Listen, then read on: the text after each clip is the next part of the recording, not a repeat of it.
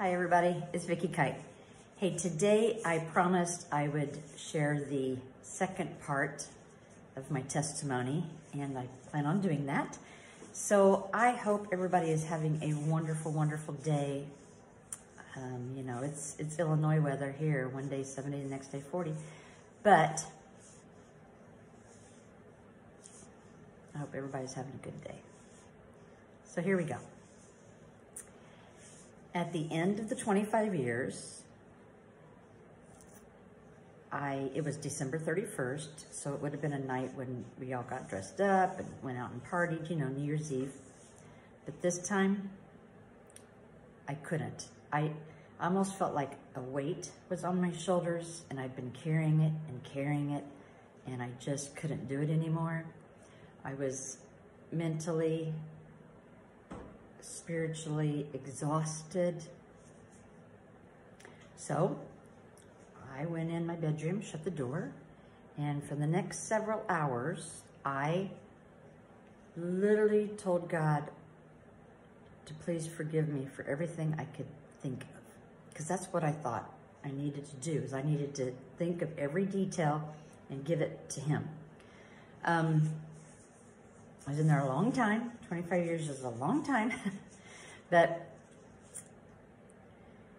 I never felt so much peace. The weight was gone, replaced with peace. Hmm. So the next day was January 1st, and that's New Year's Day. So I opened up the phone book and the first church, because I hadn't been to any church in the town that I was living in, which I got to that town yet for another guy. But it was January 1. It's a Sunday. Now in the Western culture, they, they celebrate Sabbath Shabbat on Sunday. And so open up the phone book, boom, called them to see if they're open, you know, New Year's Day. I don't know. Does churches take a break? I didn't didn't know anything. I just want to be sure, you know, and they were going to be there. So I went. And when I was just gone through the door and was standing in the foyer, there were two people that were greeting everybody. This lady went to give me a hug and I realized who she was. And she was so, so kind to me when she, she didn't really need to be. This was my next door neighbor. And when I say next door neighbor, I mean right next door. That was her and her sweet husband's home. And for eight years I lived there. And not one time, not one time did I ever have a conversation with her, say hello to them, go and ask if they needed help with anything. Not one time. Because it was a whole lot of all about me. And she greeted me with a hug and hello. And then the gentleman standing next to her said, I don't shake hands, I give hugs. And so he gave me a hug. But I knew that even though they were very sweet and, and they were welcoming me, I knew I needed to get to that sanctuary. Because the prodigal daughter came home. I mean, I didn't realize any of what I was going through is is scripturally based. I just knew what I knew and was doing it. And I knew that there was a party inside there, not a physical party, a spiritual party. And they was waiting on me. So got inside, a few more people said hello and shook hands. Very nice, very nice. And then I found my place, uh, a seat in the pew. So I, I saw a gentleman get up, and yes, I assumed he was the pastor, and yes, he was. Um, he was welcoming everybody, and he was saying some announcements, and while he was doing that, I saw a guy strapping on a guitar. So, so you have to understand, I'm still thinking, I'm still thinking um, Methodist. I didn't see an organ anywhere, did see a piano, because that's all I grew up with. And, and now he's strapping on a guitar. And I thought, whoa, this is this is something. Not seen this before. But I sat down, and that's the last thing I remember. For there. It was just like Paul. I couldn't tell you if I went to heaven or if heaven came down to me. I don't know. And really, it doesn't matter. I can just tell you the experience, what I went through. Next thing I know, I'm in this huge white, I can't even say it a room because I did on purpose look to see if there was corners. You know, I'm looking and there and there was no corners. And I realized that this white was brighter than any white I've ever laid my eyes on and it didn't hurt my eyes. This bright was was was love, was peace, was this love going over me, under me, through me. Whew, I mean, everywhere. All I could see was white, but I was feeling, I was feeling the love and the peace. And I heard music playing. I mean, beautiful music playing. Angels, lots and lots. I don't even know how many. I didn't see them. I heard them. Angels singing. I mean, this, this music I had not heard before. And it was so, oh my gosh, it was so beautiful. and then I heard his voice.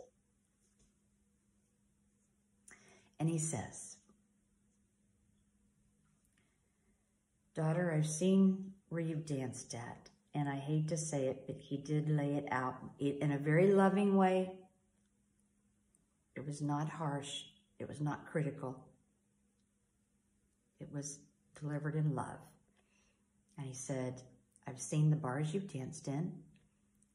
And then the last time I went out and partied, he described it. And yeah, I did those things he said. But he said then, now you're going to dance for me. and um, I didn't even know, you know, what, what, what that meant. Dance for him. I was still, oh, everything. Mm. And I really didn't say anything. I just listened. I listened to the music. I listened then to his voice. And then the next thing I know, I'm back in the pew, or maybe I was in the pew the whole time, but next thing I know, I'm seeing everybody and they're thanking me for coming. And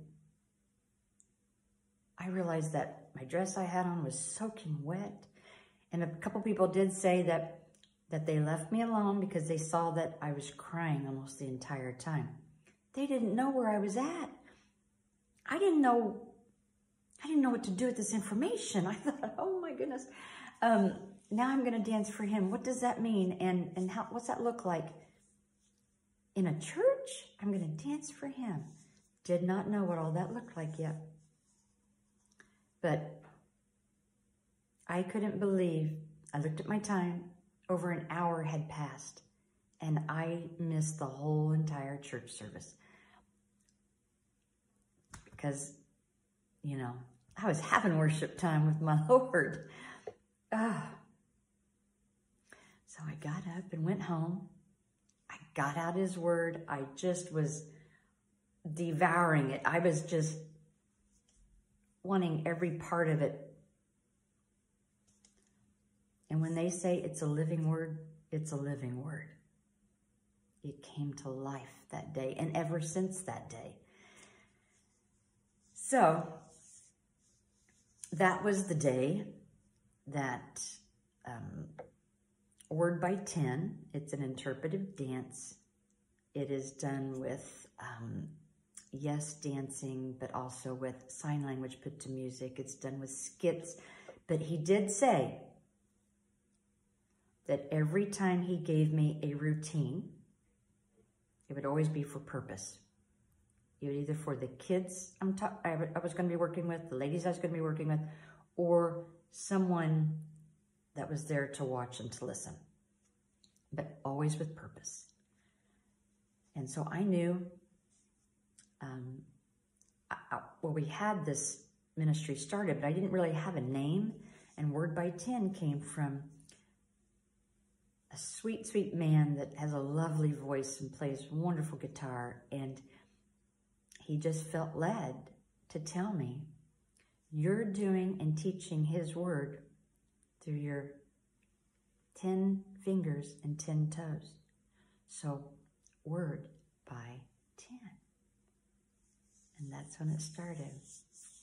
So, just know that if you think you've had a rough life, that God's never going to forgive you for what you've done, wrong. He forgives. And you got to remember, He forgets. So once He's forgiven, don't pick up that, don't pick it up again. It's done. Yes, we're going to make mistakes. We're going to make mistakes. I make mistakes daily. I think things wrong. I say things wrong. I do something wrong daily. But He's also been the one created me. So I just keep giving it to him, telling him I'm sorry and try not to do it again. But just know how much he loves you. And all you have to do is say, Jesus, I accept you. I accept you as my Lord and Savior. And watch what he'll do with the God-given talents he created you with. So enjoy the day, be blessed, and I'll catch you next time. Thanks.